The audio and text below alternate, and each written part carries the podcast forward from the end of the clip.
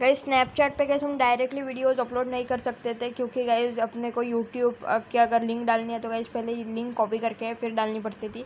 लेकिन गाइस अभी हम डायरेक्टली यूट्यूब पे शेयर जहाँ पे हम करते हैं वीडियोस, वहाँ पे शेयर का ऑप्शन दबाने के बाद गाइस डायरेक्टली गाइस अपने को जो है वो दिख जाएगा स्नैपचैट का ऑप्शन। तो गाइस वहाँ पर सिंपली से अपने को क्लिक कर देना है, काम खलास। आई होप आप लोगों को पॉडकास्ट पसंद आया, पसंद आया तो लाइक शेयर और सब्सक्राइब कर लेना, सॉरी फॉलो कर लेना। Bye bye.